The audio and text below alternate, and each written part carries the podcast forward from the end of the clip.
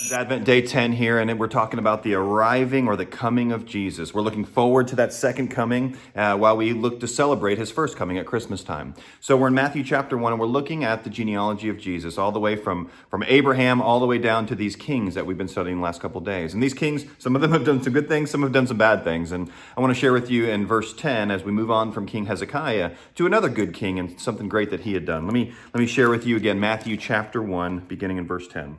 And Hezekiah the father of Manasseh, and Manasseh the father of Amos, and Amos the father of Josiah. So King Josiah is who I want to talk to you about today. And under Josiah, he was a good king, and he loved the Lord, and he wanted to obey the things of the Lord. But something was missing. They didn't have the book of the law. They had lost that, okay? Well, he has a high priest who comes on the scene, and he actually finds the law. He finds the book of the law, and he gives it to the secretary, and they begin to read it, and they go, oh my gosh, we got to get this to the king. Well, let me share with you Josiah's reaction in 2 Kings chapter 22.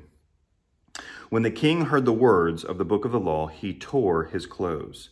Goes on to say that, so he tears his clothes, this repentance, he says, oh my gosh, we have been evil before the Lord. Down a little further down, it says, he tells the secretary and the high priest and those, go and inquire of the Lord for me and for the people and for all of Judah concerning the words of this book that has been found.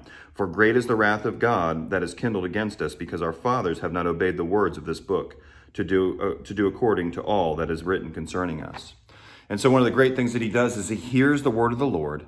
He repents, and they repent as a nation, and then they go to make changes and follow the Lord. Well, how does this help us? Well, again, as we look to Jesus, right, he is certainly our high priest, he's our king, and these are his very words. He's known to be the word of God.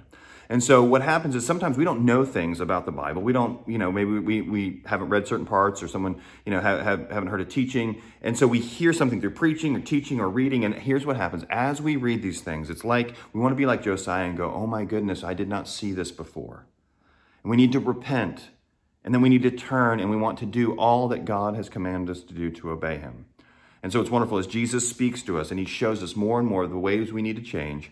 Our response needs to be repent, tear our clothes, and then follow the Lord. Have a good day.